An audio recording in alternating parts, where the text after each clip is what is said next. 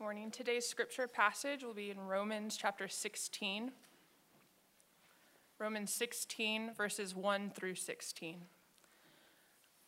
I commend to you our sister Phoebe, a servant of the church at Cenchreae, that you may welcome her in the Lord in a way worthy of the saints, and help her in whatever she may need from you, for she has been a patron of many and of myself as well.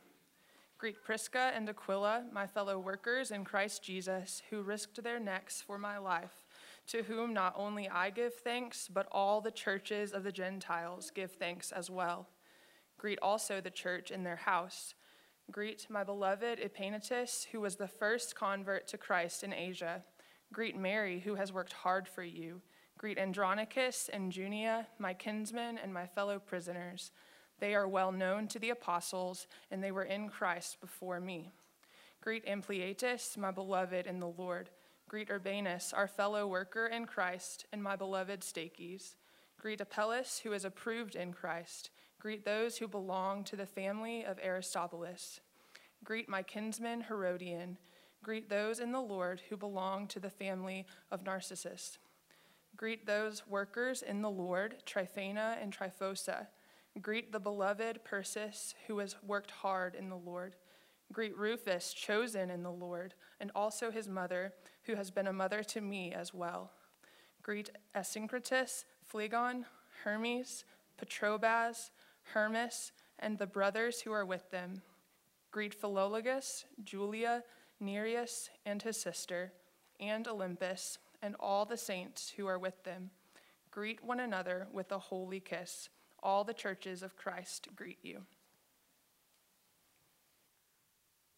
Can we all stand and applaud Rachel? Um, aren't you glad I didn't email you this week and say, hey, would you mind reading? Um, Rachel's over at our house, I think it was last Sunday evening, and I thought, hey, I'll give her a heads up and um, she can work on this all week. So, Rachel, well done. Um, well, this morning um, we come to a passage of Scripture that, let's be honest, for a lot of us, uh, maybe for most of us, in our daily Bible reading, uh, we might just skim over. We look down, we see all these names, weird names we can't pronounce. Um, some of you skim over this. Um, okay, some of us skim over this.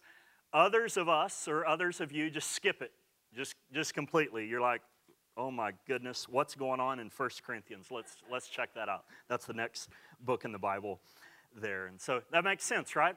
First 11 chapters, Romans, deep, rich theology. Chapter 12 through 15, all this convict, just practical application that's just convicting, right? And then chapter 16, and you get all these names, and you're like, oh my goodness, what am I supposed to do with all that? So tempted to skim or, or skip over. But this morning, we're not going to do that. And the reason we're not going to do that, there's a lot of reasons, but one reason is because of 2 Timothy 3:16 and 17. If you're not familiar with 2 Timothy 3:16 and 17, it says this. It says, "All scripture, meaning Romans 16, 1 through 16, is breathed out by God and profitable for teaching, for reproof, for correction, and for training in righteousness, that the man of God may be thoroughly equipped or complete and equipped for every good work. And so, then, according to Scripture, like this long list of names, these, these greetings here, they're not just like filler space in the Bible. Instead, all these names, all these greetings have been breathed out by God. They've been inspired by God. They've been, each of them have been placed in our Bible by God. And the reason, the distinct purpose that they've been placed here by God is to teach us, to correct us, to reprove us, to train us in righteousness so that every single Christian in this room might be complete and equipped for every good work that God has for us. And you're like, really? Like even, even this passage and all these greetings and all these names are here to do that? Like when I leave here this morning, I'm supposed to be more equipped and complete for righteousness and for every good work that God has for me because of all these names and all these greetings? And the answer is yes. That's the, that's the effect that this passage, that doesn't seem all that important or significant, is to have on our lives this morning. In other words, as we dig into this passage this morning, here's what we're going to find we're going to see the names of real people who, who belong to a real church 2,000 years ago. In other words, as we dig into this passage, and we're going to see the names of, of all these people, real people who belong to a real church. And as we see these names of these real people who belong to a real church, it's going to give us like a, an inside look into the church at Rome. It's going to kind of give us a, a sneak peek, kind of a glimpse, a, a glance of, of what life was like with these real people in this real church 2,000 years ago. In other words, we're going to see how they lived together. We're going to see how they thought about one another. We're going to see about how they related to one another. We're going to see how they ministered together and lived on mission together. We're going to see the significant, important role of women in the life of the church then. We're going to see how diverse this church was, but amidst all their diversity, how they were unified together. And so it's in these ways and a whole lot more that we're going to see that this passage is relevant for us here this morning. And how God has placed this passage in the Bible to teach and reprove and correct and train us in righteousness. Or more specifically, here, here's what we're going to see. As we, as we dig into all these names and, and all these greetings, we're going we're going to see five different lessons, if you want to put it like that. Five different lessons that Cross Fellowship Church, so that our church can learn from the church at Rome. And so, so the way we're going to do this is we're not going to work our way necessarily verse by verse like we normally do consecutively through this passage Rachel accomplished that for us um, just a minute ago.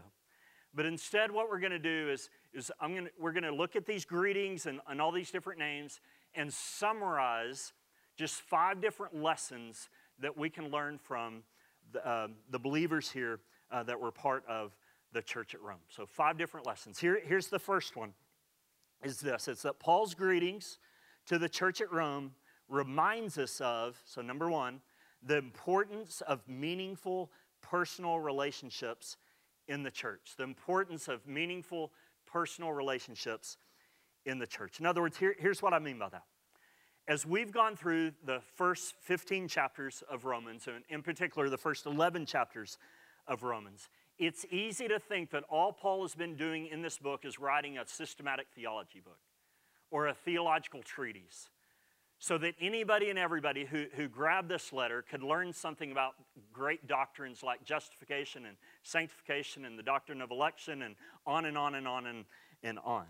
The problem is, though, when we get to the end of the letter, chapter 16 here, what we see is that Paul's doing a whole lot more than just writing a theological treatise. Instead, he's writing to specific people He's writing to specific people that he knows and that he loves. And this is one of the reasons then that he mentions them by name.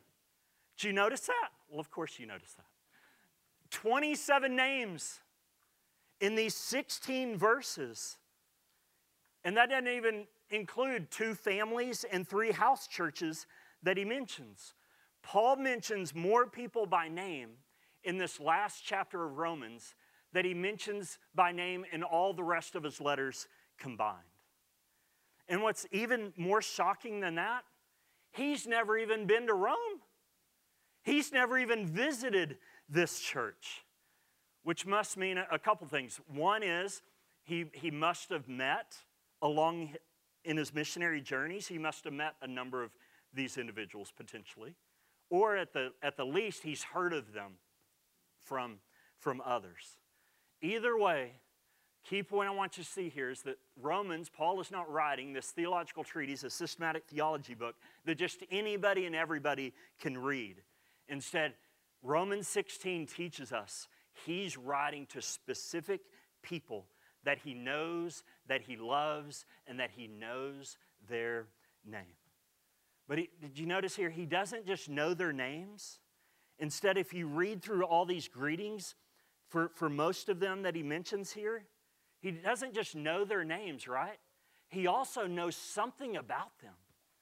He, he knows something very specific and important about most of these individuals that he mentions. And so then I'm not going to go through all of these, but in verse 2, he knows that Phoebe has been a patron of many. In verse 5, he knows that, that Prisca and Aquila has a, has a church meeting in their house. In verse 5, he knows that Epaenetus was the first convert to Christ in, in Asia. That's probably reference to Ephesus. In verse 7, he knows that Adronicus and Junia became, became Christians before he did. In verse 10, he knows that Apelles has been approved in Christ. In verse 12, he knows that Persis has worked hard in the Lord, and on and on and on and on. He doesn't just know their names, he knows specific, important, significant truths about these individuals, about their lives. But it's even deeper than that. He just their name. He doesn't just know important truths and about, about who they are and about their lives. Instead, also, did you notice how he addresses so many of these individuals in these verses? Like four different times, he addresses individuals and refers to them as his beloved. Do you notice that? Verse 5, he refers to Epaenetus as his beloved. Verse 8 refers to Ampliatus as his beloved. Verse 9, he refers to Stachys as his beloved. Verse 12, he refers to Persis as his beloved. That it, it's, he's referring to them as his, as his beloved, his people that he loves. It's a term of obviously great endearment, term, a term of great affection. In verse 13, did you see verse 13? He refers to Rufus's mother. Like again, in Romans 16, if you're picking out a name for a child, don't go to Romans 16. Everybody with me? But he, he refers to Rufus's mother. And did you hear what Paul said about Rufus's mother? She's been like a mother to him, is what he says. She's been like a mother to me. And so he refers to these believers as his beloved, this terms of great endearment, affection. He refers to Rufus's mother as, as his own mother. And the point all this is Paul didn't just loosely and vaguely know those in the church at Rome. Like he knew their names. And he didn't just know their names, he knew specific, important truths about their lives. And he just didn't know specific, important truths about their lives. He had this great affection for them. They were his beloved. One of them was his, acted like his mother in a good way, you know. And so you read all that, right?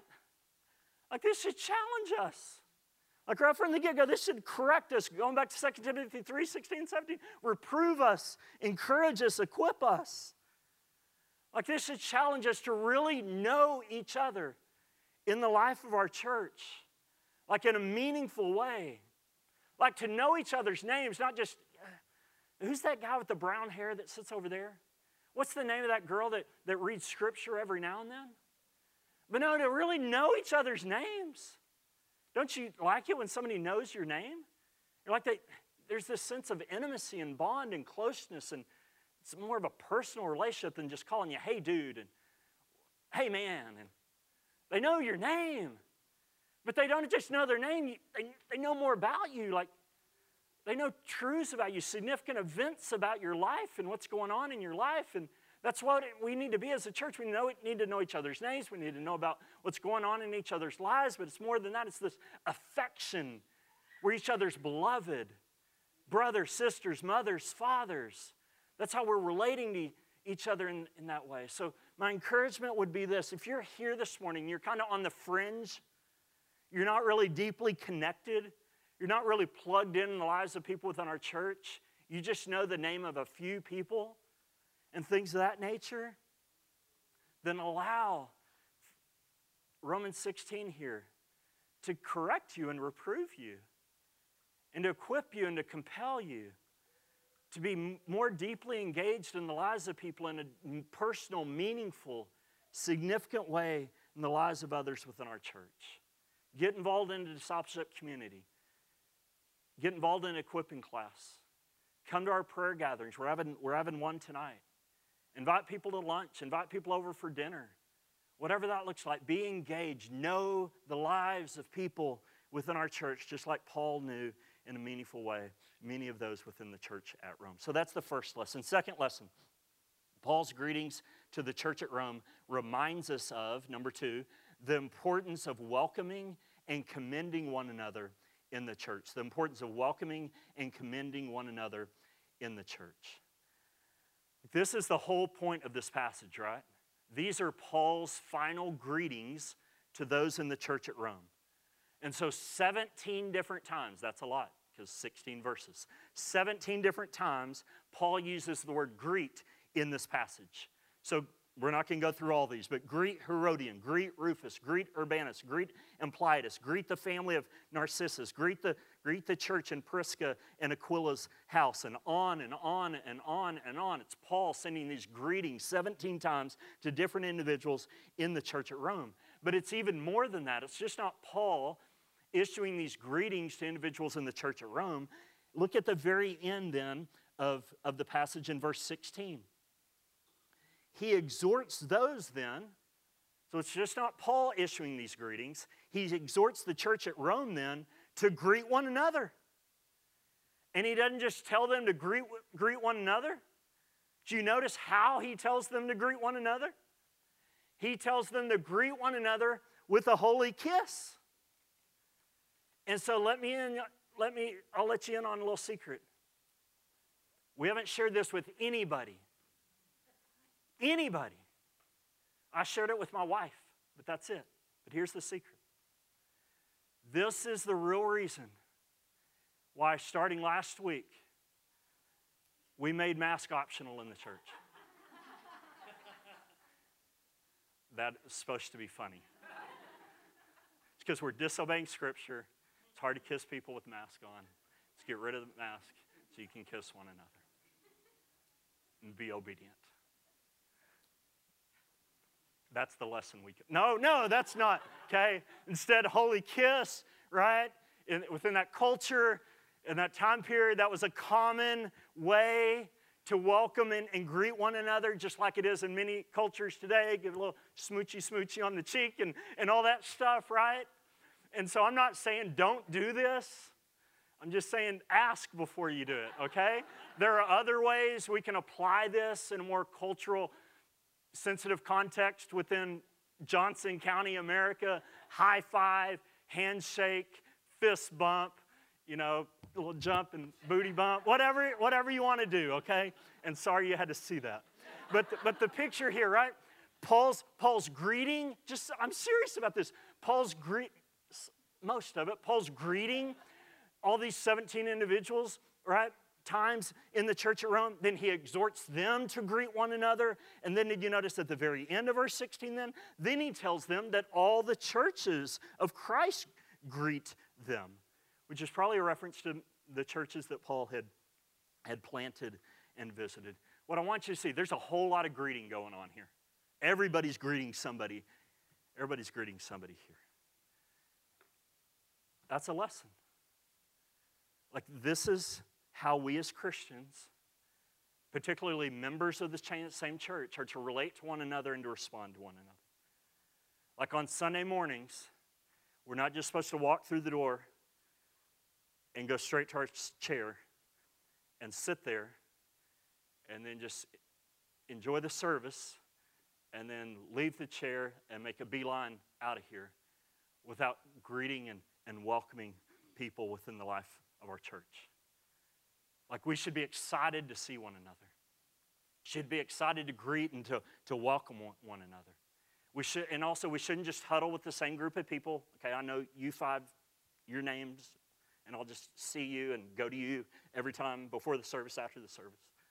We should get to know others within the life of our church. We should be on the lookout for those who aren't talking to anybody, who nobody's greeting, nobody's welcoming, maybe sitting there alone, standing there alone. We should take the initiative in greeting them and making them for, feel warm and, and welcome. In other words, the, I guess the point I want you to see here is that we're all greeters, right, on Sunday morning. Like we're all part of the greeting team, we're all part of the welcoming team on Sunday morning. But did you notice here, and I kind of already alluded to this, Paul doesn't just greet these different individuals in the church at Rome. He doesn't just say, greet so and so, greet so and so, greet so and so, greet so and so, these 17 different times. Instead, what does he also do? He greets them and then he commends them. He affirms them, he encourages them, he commends them. So, in other words, he doesn't just say, greet Mary, but he says something commendable and, and affirming about Mary. She worked really hard for you. He doesn't just greet Urbanus, he also publicly commends and publicly honors Urbanus. He says he's a fellow worker in Christ. He doesn't just say greet Prisca and Aquila, instead, he publicly then gives thanks for them. And do you see the, the type of church that is, the type of church culture that is? Like, I see this going on a lot within the life of our church, but we still have a whole lot of room to grow. And so, hear this I'm encouraged by how so, and this is one of the things, people that visit our church and people we follow up with, membership interviews and all that stuff, just how warm and welcoming people are. And so, yes, amen. Continue at it, okay? But let's continue to grow more and more, just of a, being a welcoming church, but also a being, being a, a commending church, that we're honoring one another, we're affirming, encouraging one another in these ways. In other words, it's easy to be a nitpicking church. It's easy to complain and criticize each other for a whole host of reasons and always find something that's wrong and that needs to be corrected, and so and so is this, and so and so is this. But let's find ways to follow the example of Paul here of being welcoming of one another, but also being of regularly honoring and commending one another in the church. Third lesson be this Paul's greetings to the church at Rome reminds us of the need for unity amidst diversity in the church, the need for unity amidst diversity in the church. Like, you can't read this, um, verses um, 1 through 16 here. And one of the things that jumps out more than anything is just how diverse the church at Rome was, right? And you see this in a lot of different ways. If you read through these list of names, we see people, number one, from different races. So then, you, most of these names here are, are Greek, but some are Jewish. And so you see those who are Jewish are explicitly the ones that are Jewish because Paul refers to them as his fellow kinsmen. So you see this in verse 7 with Adronicus and Junia. You see this in verse 11 with Herodion. And so you have different races within the, within the church at Rome here. You also, secondly, have different social classes. Like a number of these names are, are common slave names in the first century world, like Ampliatus and Hermes and um, a name I can't pronounce, and, and Persis and, and, and a few others. I think most scholars would identify those. Those are common slave names in the, in the ancient Roman world. Others, though, scholars believe, were closely connected and maybe even family members with um, Caesar, with the, with the emperor of Rome. So, like Aristobulus and Narcissus and are two in particular. Others, though, are mentioned here were probably pretty wealthy. So you have Phoebe and, and Prisca and, and Aquila because they, they had a church in their house. And so you have all these different races, you have different social classes. Thirdly, then you have different genders, obviously. 27 names that are mentioned.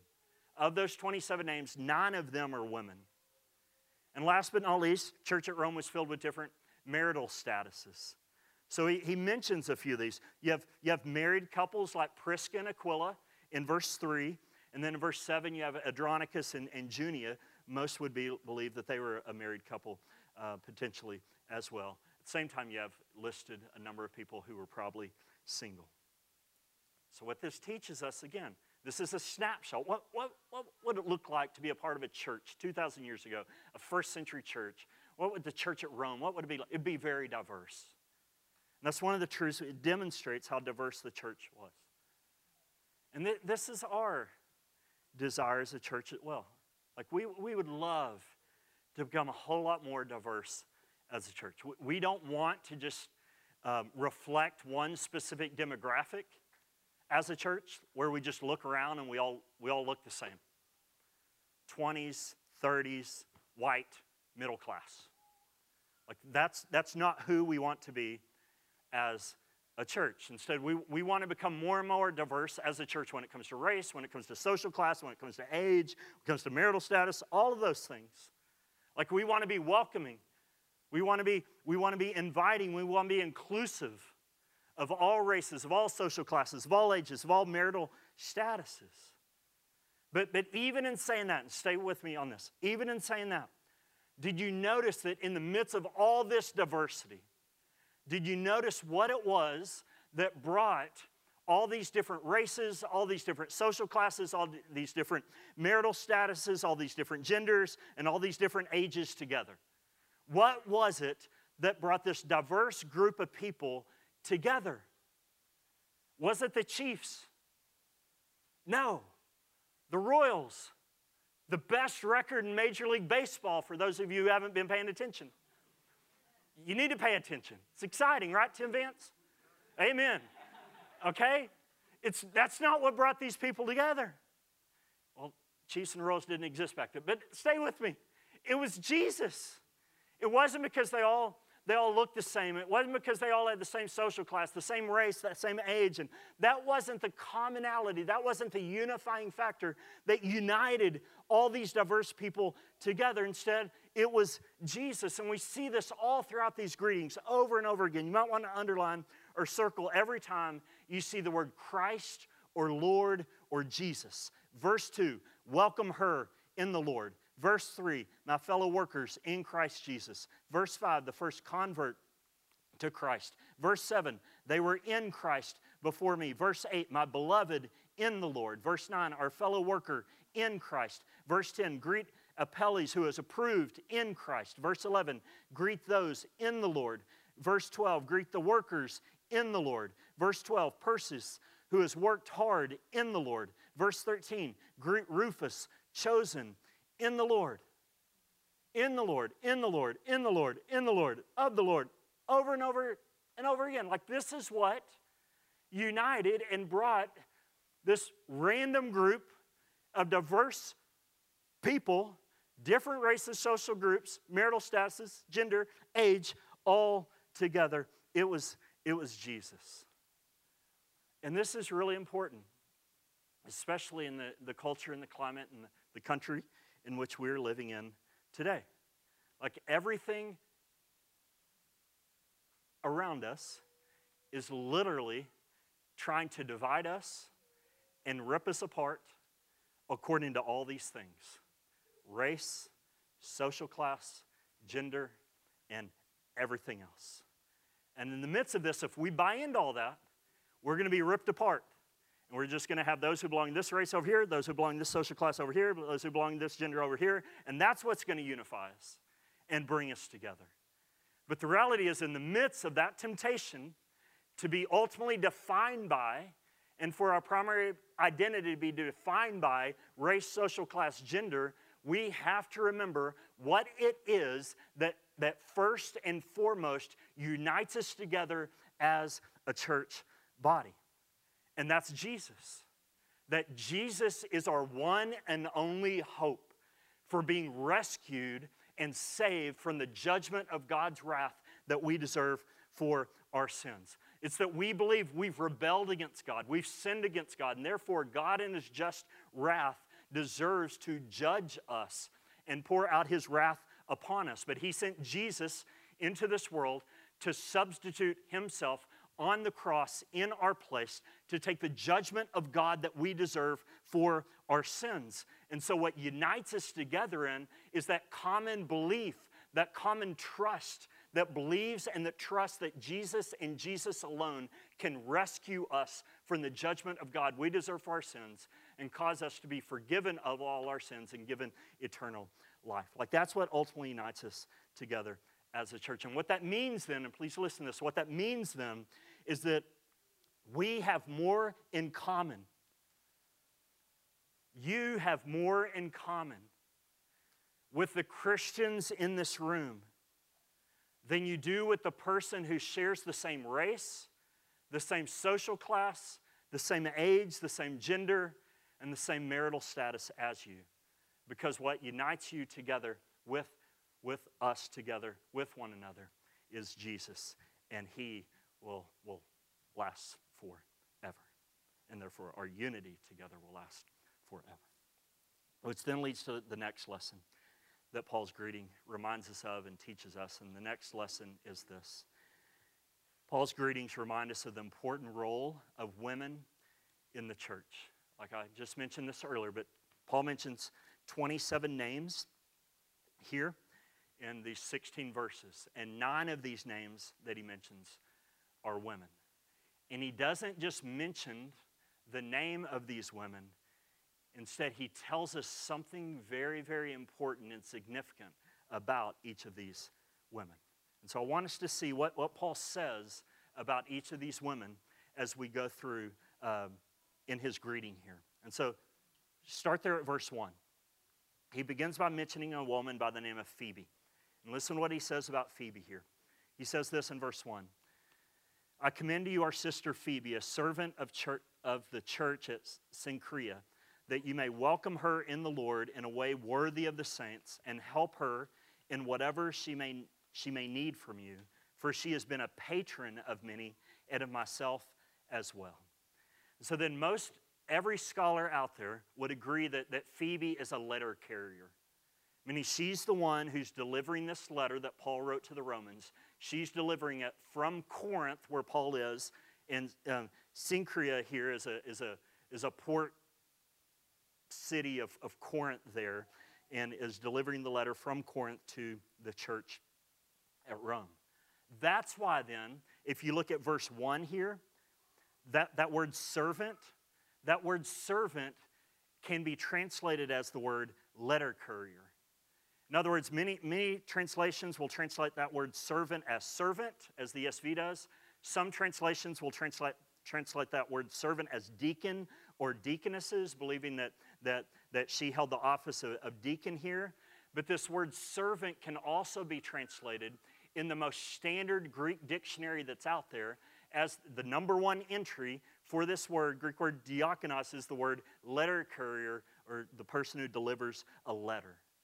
And, and that's how it would have been used in the, in the same exact way in many, um, not in many other ancient letters um, in the first century world. That at the very end of the letter, the author would write a brief commendation of the person that is delivering, that is delivering the letter uh, that the author had written. And so that's probably what we have going on here with Phoebe here. She's, she's a letter carrier. That's how the word servant could probably best be translated. She's a letter carrier who's delivering Paul's letter to the Romans. But that's not all that she is, right? If you look at the, the end of verse 2, Paul mentions that she's been a, a patron of many, even, even to Paul. That, that word patron, it, it means a benefactor, which probably refers to the fact that Phoebe was wealthy. And so she helped financially to support Paul, and she helped financially to support many others. In verse 3, then, we see another woman. Look there with me. Paul says, Greet Prisca and Aquila. And so then this, this would have been a married couple. We read about this couple a lot of times in the book of Acts and other places in the Bible. Prisca is short for Priscilla. And so Priscilla is the wife, and Aquila is the, is the husband. And so then look what Paul says about them. He calls them my fellow workers in Christ Jesus. I love this, who risk their necks for my life to whom not only I give thanks, but all the churches of the Gentiles give thanks as well. Greet also the church in their house. Don't you love that? This wife and this husband, they risk their necks for Paul. We don't know exactly when or where and how and, and all this stuff, but the picture is they, they risk their lives. This woman, this wife, risking her life for the Apostle Paul. He also says that they host or they have a church meeting in their house. In verse 6, then, Paul mentions another woman. If you look there by the name of Mary, and you see what he says about Mary? She's worked hard for the church at Rome. Verse 7, probably another married couple here, Andronicus, uh, which would have been the husband, and Junia, uh, which is probably a, a woman and, and probably the wife here. And there's some debate about how this is translated, but the ESV says that they were well known to the apostles. Again, there's some debate about how that should be translated. It was probably reference to their, their ministry activity uh, that they were engaged in there. In verse 12, then we, he mentions two ladies by the name, and these are hard to pronounce, by the name of Traf, Yeah, and Tryphosa, and, he, and he, you see what he calls them? He calls them workers, meaning they're workers in the church, workers in ministry, workers for the gospel. At the end of verse 12, he, he mentions Persis, and again, he says that she worked hard in the Lord. Verse 13, again, we have Rufus's mother. Doesn't mention her by name, but Rufus's mother, and he mentions how she's been like a mother to him. Here's the point. Do you see? Like, if we want to just get a snapshot of what was life like in the first century world in which, in which Paul lived, and what, what was church life like? What church life was like was you see the important and vital role that women played in the life of the church in ministry and in mission. They were working hard. They were doing all sorts of things in the life of the church.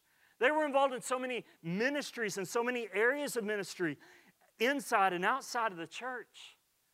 And here's, here's our heart like, as, as elders, we, we want the same thing to be true for us as a church as well. Like, it doesn't take a rocket scientist to figure out.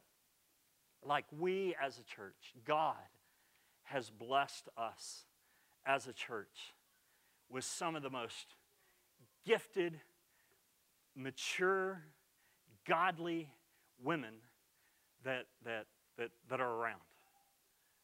And that, that's, that's just a fact. And so, ladies, like the last thing we want to do is like hold you back. Instead, we want you to feel like you have the, the green light when it comes to all these ministries and living on mission and, and outreach inside and, and outside of our church. And let me be the first to admit, some of you probably hear that and you're like,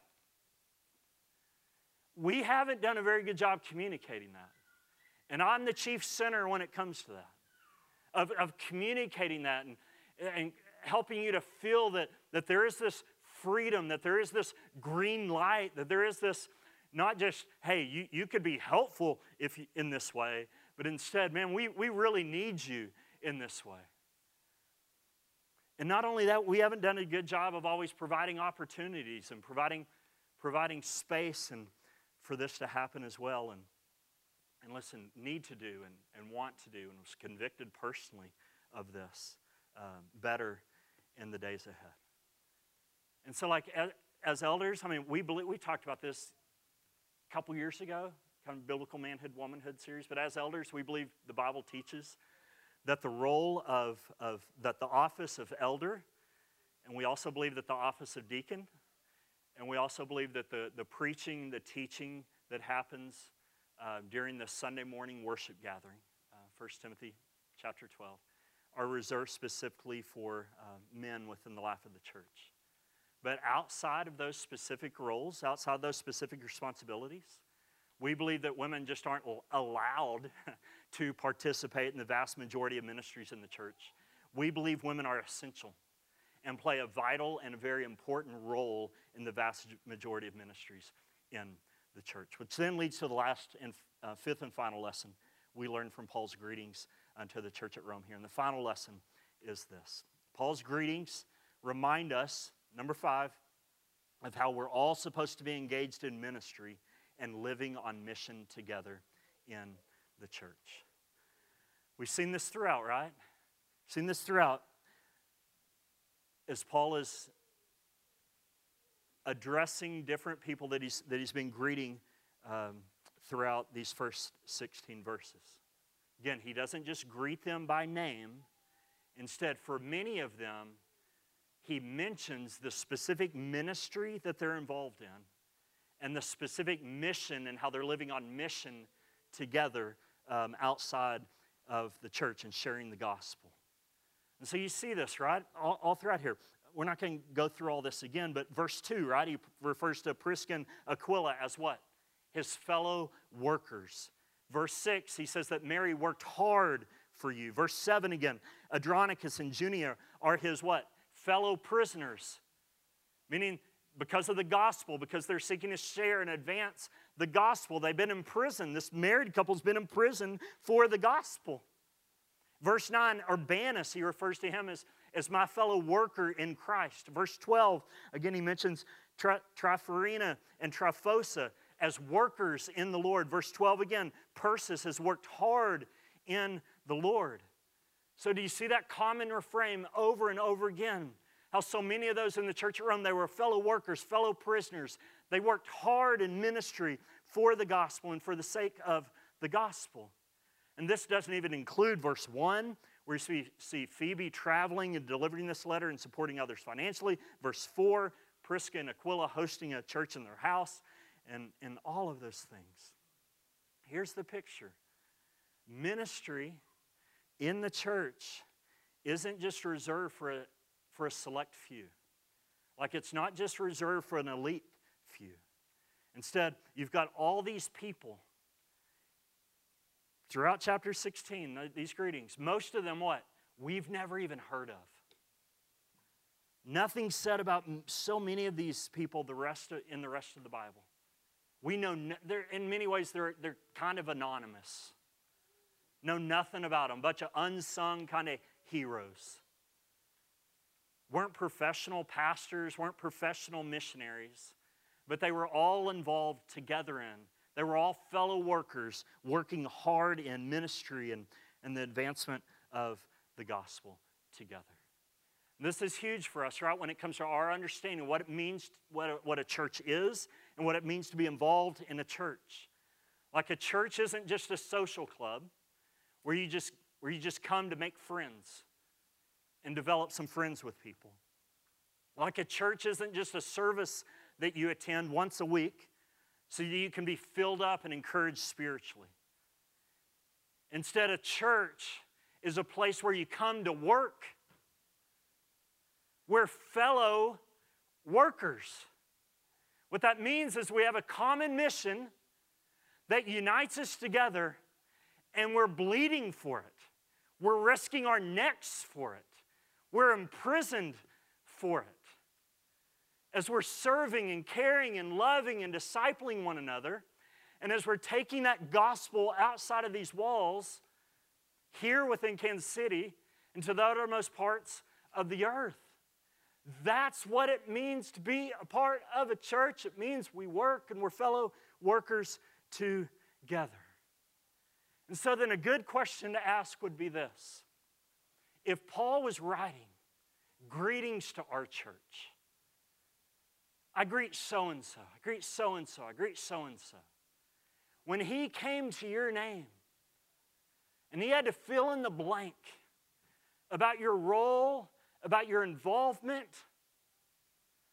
within the life of ministry and living on mission in and outside of this church, how would he fill in that blank? Greet so and so. Lazy. Never got involved. Greet so and so.